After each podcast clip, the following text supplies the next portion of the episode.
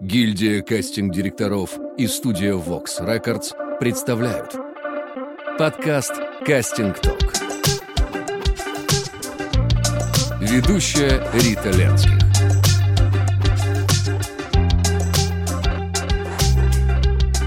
С нами сегодня Татьяна Конышева. Татьяна Конышева. В фильмографии Татьяны более 70 работ – Среди них полнометражные картины, сериалы, короткие метры, музыкальные клипы, спектакли.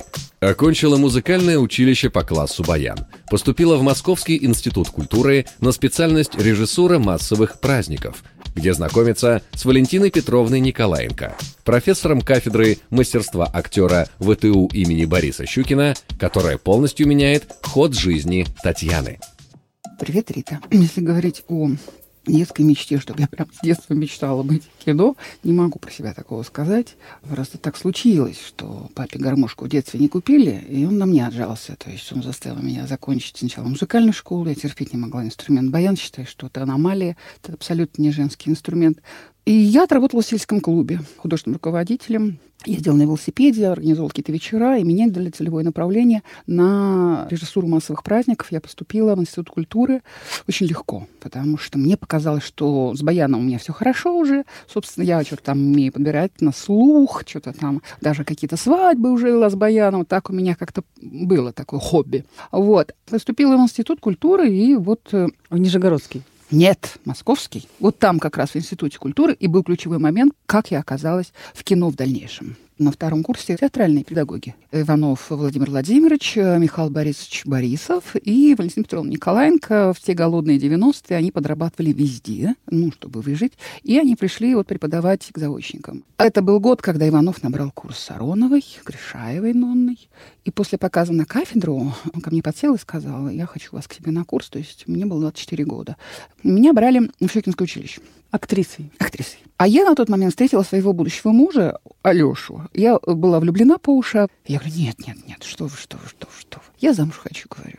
И вот здесь подключилась Валентина Петровна. Все, Таня, мы все решили, тебе дадим общагу, давай, все. А я говорю, нет, я пойду замуж. И не хочу быть артисткой. Все такое. Она говорит, ты с ума сошла. Тебе родители подарили Мерседес, ты по нему бьешь кувалдой. Это такой шанс, сто человек на место. Тебя, старуху, тебе поберут.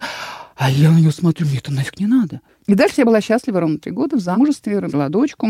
Потом начались проблемы, потому что это 90-е. Вот. Ну, короче, все развалилось. И вот тогда я вспомнила про это предложение. Спустя прошло 11 лет, на минуточку. Я уже развелась с мужем, и я случайно просто приехала. Вот просто жизнь, вот я говорю про то, что строится из этих вот петель, как крючочек, вот эти все случайности, они закономерны в нашей жизни, я в этом убеждена. И вот этот случай, про который я совсем забыла, что мне было такое предложение, вот, я его вспомнила спустя вот много лет. И вот это ключевой момент вообще дальнейшего моего появления в кино. Это сколько тебе лет уже было? 35. Она меня взяла под опеку. Да. То есть мамы у меня не стало в 20 лет, а в 35 мне появляется э, человек, который мой педагог по институту, который стала мне матерью, по сути. Она мало того, что меня начинает, она просто говорит, я твои сопли жевать не буду. Если ты принимаешь решение, ты приезжаешь в Москву, я тебе помогаю. Это какой год был? Это был 2000 год. И она мне говорит, э, завтра жду в 11 часов на служебном ходе театра сатиры. Там была вакансия за текущим репертуаром. Она меня знакомит с Агаевым директором, она знакомит меня с Ширвинтом. Я помню этот прям момент э, волнительный. Я захожу в кабинет, Ширвин сидит с трубкой и говорит, Таня, вы можете печатать одним пальцем? Я говорю, двумя. Он говорит, пишите заявление на работу. Я написала заявление, я стала зав текущим репертуаром театра сатира. И так получилось, что сделали предложение Георгу Михайловичу, ее супругу, режиссеру, э, снимать сериал для НТВ.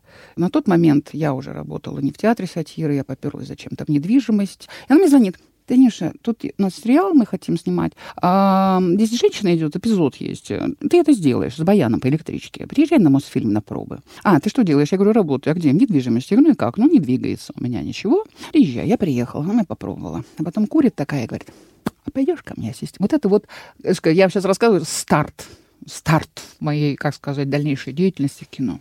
Мои глаза вытрясли. Говорю, а что, что надо делать? Ну, у тебя будет пять детей, три мальчика, две девочки, Типовская, Аня была тогда подростком еще, да. Еще одна девочка была из э, Ивантеевки, и три мальчика, в том числе Аристарх Фенис, которому было лет девять, по-моему, тогда. Вот. И два мальчика потом не пошли в кино. Вот. Ты их ассистент-воспитатель. Зарплаты были в валюте, 500 долларов. Я была настолько потрясена самим процессом съемочным. Это, но самое главное, что у меня вот эта школа была. То есть она говорила, что если артист не знает текст, если артист опаздывает, если у артиста проблемы, виноват ассистент во всем. И поэтому, говорит, от твоего настроения, от твоего умения и знания и владения этим временем актерским, который должен провести на площадке, зависит весь процесс съемочный. То есть у меня школа такая, что главный на съемочной площадке — артист. И в каком году ты сделала самостоятельно свой первый кастинг? Ну, это спустя лет пять, наверное. То есть пять лет ты стажировалась? Ну, я очень много отработала ассистентом. И... Потому что я училась у нее, поскольку она преподавала в Щукинском училище, как правило, вот я отработала с ней кодексы чести, законы и порядок как ассистент. Я с тем, что это очень интересный процесс. Это не рутина, это день не похож на другой день. Это разные люди, разные объекты каждый день. Каждый день какой-то все это какой-то адреналин. А что для тебя вообще в принципе кастинг? В чем есть твое самовыражение в нем? Для меня важно после прочтения сценария проговорить. Просто я записываю мысли. Прям вот записываю, записываю. Он говорит, давайте обсудим, давайте. А вот я хочу такого, такого, такого. Я это все записала. И стараюсь этому следовать в процессе. Бывает, что мы очень отходим от того, что было на первом этапе, потому что выстраивается ансамбль, и сам режиссер согласен, что вот это будет э, вот так вот, то есть, может быть, не 30 лет, а 60. Вдруг так кардинально поменялось, потому что в процессе обсуждения, понимания настолько все разное, индивидуальное, потому что это зависит и от опыта режиссера, от его мышления, от его вообще понимания. Что для тебя важно, чтобы согласиться работать? Э, над каким-то проектом. Для тебя важен режиссер и материал? Обязательно. Это стало совсем важно, я скажу, лет пять назад. Угу. До этого, чтобы вы понимали, я жила в съемной квартире, я хваталась за любую работу.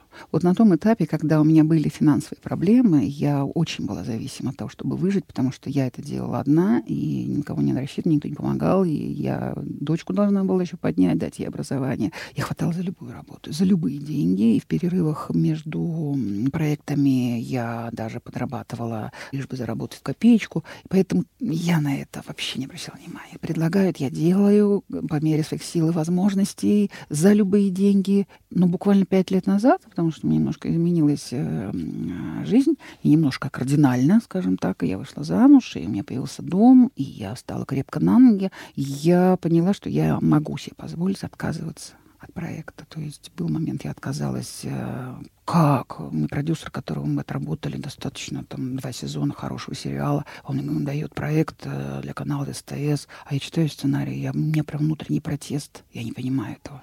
Ты я сама знаю. проводишь пробы? Конечно, режиссер проводит уже съемки на съемочной площадке. Естественно, я провожу. Если артист не может писать самопробы, я с ним пересекаюсь, и мы это делаем вместе. Если он делает самопробу, и я понимаю, что это нельзя отправить, но он, я знаю потенциал, он это может сделать. Я работаю как режиссер а дистанционно. Ты как-то сама образовывалась э, в части режиссуры, или тебе помогла как раз вот эта вот первая пятилетняя практика, когда ты еще была ассистентом? Нет, я думаю, что я сама образовывалась, потому что я помню прекрасно, когда мне Валентина Петровна сказала, ну все, дорогая, вот теперь я вижу, что ты выросла, и ты можешь самостоятельно двигаться без моей помощи. И вот этот первый опыт был Федора Попова, по-моему, четыре таксиста и собака. Там я потом и ассистентом, и э, с кастингом, и понеслось, знаете, потому что я понимала, что мне не хватает знаний. Я не знаю артистов. Я стала очень усиленно ходить по театрам, смотреть, понимать, смотреть какие-то их э, работы, пытаться запоминать mm-hmm. записные книжки под каждый новый проект. И еще вот такие вот каст-листы, которые я проводила проводила пробы, пробы, пробы, пробы с телефонами, со всеми делами. Я не могу это выбросить. Это мой труд, годами наработанный. Он никому, по сути, не нужен, я так думаю, потому что я туда нырну, какие-то воспоминания, все такое. Но вот э, практически они не нужны. Потому что для меня сейчас новый проект, и я опять нырнул, что-то надо. Я работаю со всеми агентствами, со всеми сайтами. Нет... Ну смотри, мне кажется, твое музыкальное образование и наличие слуха, да. возможно, идеального, э, ну, идеальный, аккордеон, ну, очень да. хороший слух, дает тебе некоторую фору в том, что ты тонко видишь фальш актера, когда он играет, э, ты понимаешь, насколько он интонирует, и это помогает тебе и проводить пробы немножко иначе, со своим каким-то индивидуальным подходом. Ну, как у каждого режиссера есть своя э, специфика работы с актером, ну, да, так да. и у кастинг-директора, в зависимости от его образования, навыков. Рит, это пришло все на самом деле с опытом. Конечно же, во мне это есть, в плане том, что я чувствую все равно, ритм. чувствую ритм, чувствую фальш, и когда у меня есть четко поставленные задачи, я четко понимаю, что именно вот для этого материала, какой он должен быть, и я понимаю, что по типажу он десятку, но, как правило, в самопробе, когда артист торопится записать самопробу, и я-то понимаю, что он по типажу в десятку, но записал не в жанре, не в теме, не в энергии, в той нужной. Я тоже ему звоню, если я напрямую позвонила без агента. Я говорю, надо, надо сделать вот так, вот так, вот так, вот так. Понимаешь? Вот, он переписывает, его утверждают. И это маленькие такие победы, с которых я просто кайфую, и из этого строится любовь к занятию, понимаешь? Давай поговорим про ансамбль. Да, давай. Построение ансамбля. Угу. Есть ли у тебя какая-то система? С чего ты начинаешь? Кем ты продолжаешь? Как ты подбираешь эпизоды? Всегда есть центр, главный герой или героиня. Конечно. Вот с чего ты начинаешь работу со сценарием? После Нет. того, как ты поговорила уже с режиссером, да. он дал какие-то направления, дальше ты начинаешь создавать этот мир. Ну, это как своего рода игра в карты, пассианс раскладывать. Есть, допустим, моменты, когда я прихожу на проект, он уже есть, вот как на бывших. То есть первый сезон это не мой. Я прихожу, и мне надо там на втором, на третьем сезоне вокруг сделать. И для этого, конечно же, понимание задачи режиссера, четко поставленная, внятная задача сложность в том существует, когда это все расплывчато. Да, то есть я вот сейчас делала полный метр, и говорю, зачем мы расширяем так рамки, если мы понимаем, что у нас есть в предлагаемых обстоятельствах там первая любовь, я какие-то вношу эти предложения. Такой вопрос интересный. Значит, изначально мы начинаем говорить про главных героев. Режиссер в двух предложениях ставит настолько четкую задачу. И при первых предложениях робких когда ты еще не работала с режиссером, ты боишься настолько облажаться, потому что ты ну, к нему относишься с каким-то пиететом, хочешь попасть сразу в десятку. Так это волнительно, потому что когда у тебя есть уважение и желание отработать этот проект и попасть в это все. И поэтому я все время эту профессию сравниваю еще с ищейкой. Рыть, рыть, рыть, рыть, рыть, рыть, такая собака такая копать, копать. И поэтому, конечно, когда присылаю артиста, мне кажется, он прямо в десятку, а он мне пишет, ну, это немного банально, это все на поверхности, это все бронзно. И видно, что он больше ничего не может. И ты начинаешь, что-то ты обосралась, что-то не так, что-то сделала, надо что-то еще где-то порыть. И все, и ты себе сама внутренне ставишь задачу и углубляешься, начинаешь опять еще глубже копать, копать, копать, копать, копать. Ты когда смотришь чужую работу, как кастинг-директора, угу. да, легко отличаешь хорошо сделанный кастинг. Конечно. Здесь же много очень подводных камней, которые мы с вами понимаем, да, то есть есть бюджет, угу. есть а, понимание материала, это исторический материал или это современная история, и понимание заказчика, то есть уровень. Когда я смотрю наш какой-то сериал, я понимаю, в каких рамках может существовать кастинг-директор, то есть именно в этом материале, угу. да, и наоборот, если я смотрю какой-то там полный метр, все деньги на экране да? Да. Ну, все это видим. Скажи, вот в твоей биографии много картин, но наверняка среди них а, были какие-то, которые повернули твою судьбу. Да, конечно. Или внутренне ты выросла. Да, конечно. Расскажи про них, как они назывались? Какой-то был период, меня вообще чуть ли не позиционировали, что я там самый крутой именно по детским, потому что я тогда попала благодаря одному продюсеру к Ренату Давлетьяру. Вот после 2005 год, по-моему, был трейлер «Юленька». Вот это вот, в принципе, был для меня переломный момент. В двух моментах у меня было ощущение, что я подписываю смертный приговор. Это был конец мая. Дети разъезжались все. А мне надо было найти девочку, которая в каждом кадре, в каждой сцене, десятилетнюю девочку с мозгами 35-летней женщины и я понимала, что... А в августе мы должны уехать в Ялту на съемки этого триллера. Саша Стриженов режиссер. И Саша мне говорит, Таня, мы вместе, мы сейчас сами, та-та-там, та-та-там, на Мосфильме. Я помню, первый пошли Яралаш ко мне. На третьем ребенке он у меня сдулся, режиссер. Потому что ребенку надо энергию подключаться, его надо раскрыть даже в том же знакомстве. И он мне выходит после третьего ребенка, вы спотный, он говорит, Таня, давай это без меня. Записывай на камеру и показывай только тех, кто интересен. Я всегда фаталистка была до мозга костей. Пришел ко мне артист, я не видела его больше никогда, Рита, в жизни. Он приходит вот так, говорит, а у вас кастинг, а можно я? Я говорю, у меня нет взрослого кастинга, мне нужна девочка на главную роль. А можно я вам буду детей водить? Я говорю, можно. Начинает водить детей зачем-то. Все мимо, мимо, мимо. А на третий день приводит эту девочку. Дашу Балабанову. Она садится напротив меня. Она была со сломанной рукой. Завтра она должна уехать на каникулы на летние в Новокузнецк к бабушке. И она садится напротив меня. И вот это тот момент, когда мурашки по спине, волосы дыбом, и я не знаю, куда смотреть. В камеру или на... Вот так. Потому что она села нога на ногу. как взрослая и говорит взрослым языком. Знаете, у моей мамы большие проблемы, она не может себе личную жизнь никак устроить. Я очень запереживаю за свою маму.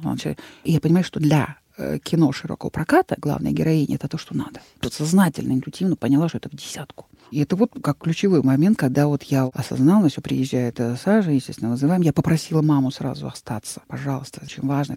И на этом же проекте для меня было открытием, когда Саша ставит задачу найти маму этой девочки. Я говорю, какая? Важно, какая, какая?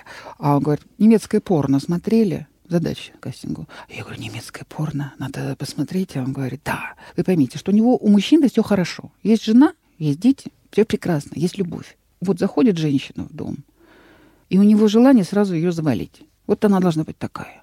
И я говорю, ну она должна быть красивой. Ну, естественно. Но самое главное, что она должна быть такая, чтобы вот он сразу забыл, что у него есть жена, и он захотел ее сразу повалить.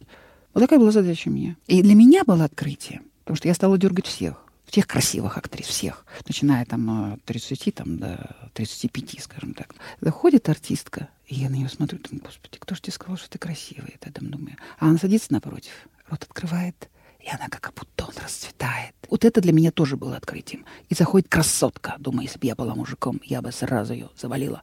Она села напротив меня, рот открыла, и все.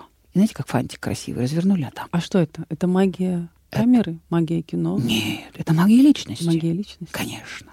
И вот сейчас я столкнулась с тем, что все, начинающие режиссер дебютанта, профессионал, большой маститый режиссер, все ищут личность. Давай поподробнее про личность. Давай. Мне, тебе, другим кастинг-директорам понятно. Но даже режиссерам молодым не всегда понятно, что же такое личность и где ее искать. Когда мы говорим, нам надо найти личность, как же описать? Про тот же талант, понимаете? Что такое талант? Я убеждена, что все дети, они рождаются талантливыми. Актерский диапазон. Кого-то вот он с рождения вот такой, а у кого-то вот такой, а у кого-то вот такой, а у кого-то вот такой. Артисты все заложники внешности, типажа, то есть это все никуда ничего не сделаешь. И ты уже родился такой. Ты, ну, ну, ты можешь волосы перекрасить, я не знаю, ты же не можешь изменить свои черты лица, там рост, я не знаю, фактуру. И все. В личности артиста четыре основных момента. Все знак равенства. Моя личная формула — это талант, труд, удача, то есть попадание э, в нужными людьми в нужное э, время. Но вот четвертый момент, он тоже очень важный. Сила духа. Понимаешь, сила духа, вера. То есть я говорю про этого Гошу Куценко, что он там каждый день просыпался, каждое утро с верой в то, что он встретит своего режиссера. А 10 лет ходил Фоткарточки разносили раньше по Мосфильму. Ваш типаж нам не нужен. Но каждое утро он просыпался с уверенностью в том, что он встретит своего режиссера, он получит эту главную роль в полном метре. Без этого нельзя в этой профессии. Ну и, конечно, вот это какая-то внутренняя индивидуальность. То есть здесь очень важный момент, потому что мы же понимаем, что мы не можем устроить какой-то безумный чес на одну позицию. Потому что все равно есть вот эти вот критерии, да, э, возраст, типаж, мир вот этих способностей. Вот столько нюансов, ты все это смотришь, это все видно сейчас вот этих визитах визитках, но это приходит, опять же говорю, с опытом, с пониманием какой-то внутренней психологии, потому что артист такой тонкий внутри. А личность режиссера? То же самое. Что бы ты посоветовала режиссерам в контексте кастинга? Умение четко ставить э, задачу. Ну, то есть э, вот прям вот, вот как вот Сергей Виноградов, с которым сейчас работаю, вот прям при первом знакомстве. Он говорит, это должен быть вот таким, таким, таким. Тут же сразу дает возраст, характеристики, четкие, внятные и референс.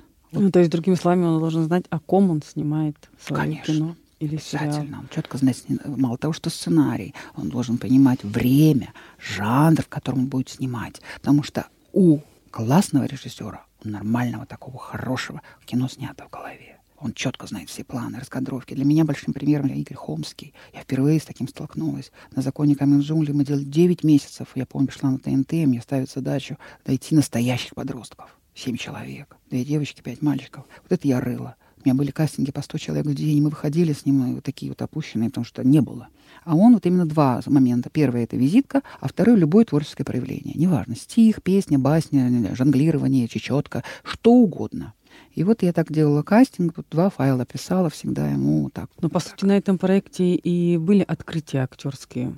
Да. Ты бы кого выделила? Ну, я выделила бы, который сыграл Гошу. Для меня тоже это вот такое событие было в жизни, ну, в опыте моем. Но никак не могли найти. И ко мне приходит вот этот Саша э, Мельников.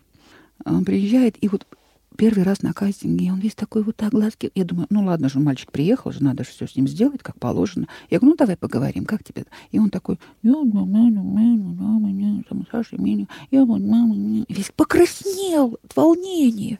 А мне же надо второй файл записать, творческое проявление, да, как режиссер просил. Он говорит, я почитаю вот э, Есенина, «Исповедь хулигана». Я говорю, ну хорошо. И дальше был взрыв гранаты вот то же состояние. Мурашки по спине, волосы дым, потому что он в один в один скопировал, как это делает Безруков. Он стал ходить по офису, у него в глаз мне осталась одна забава по пальцы. Я смотрела вот так. И я понимаю, что это в десятку. Там же открытием была Даша Руденок. Я ее вспомнил только потому, что я там уже до Влетьярова делала эту Юленьку. И Даша была десятилетней девочкой. Я ее тогда в непоседах наковыряла, она мне запомнилась просто на всю жизнь тем, что вот я не видела таких улыбчивых детей. Это девочка солнце, которая всегда улыбается, а там должна была по сюжету такая быть девочка. Она не ходила по кастингам. То есть ее просто вспомнила. И она пришла, ее утвердили. И она попадает в кино. И сейчас она снимается достаточно успешно. Когда мы говорим про то, что да, хороший ансамбль создался, все такое, это просто попадание психофизики э, артиста в персонажа. Чтобы ты, как э, кастинг-директор с большим опытом, с такой любовью к актерам, к процессу, угу. с пониманием того, как вообще это все работает, посоветовал бы начинающим режиссерам, может быть, уже опытным актерам и продюсерам. Меня даже больше интересуют режиссеры и продюсеры, потому что актеры, в общем-то, информация вся есть в интернете, а для режиссеров и продюсеров нет никакой информации про кастинг. Очень важно, чтобы режиссер э, четко ставил задачу. А продюсерам, что бы ты посоветовала продюсерам? На что обратить внимание? Продюсеры, которые участвуют в кастинге, да? Э, конечно, для тех, кто участвует. Для тех, кто не участвует. Для тех, кто участвует, конечно же, чтобы чтобы дали снимать режиссеру. И мне бы хотелось пожелать продюсерам, чтобы они были щедрыми. Таня, спасибо тебе большое. С нами была Татьяна Конышева. Кастинг-ток.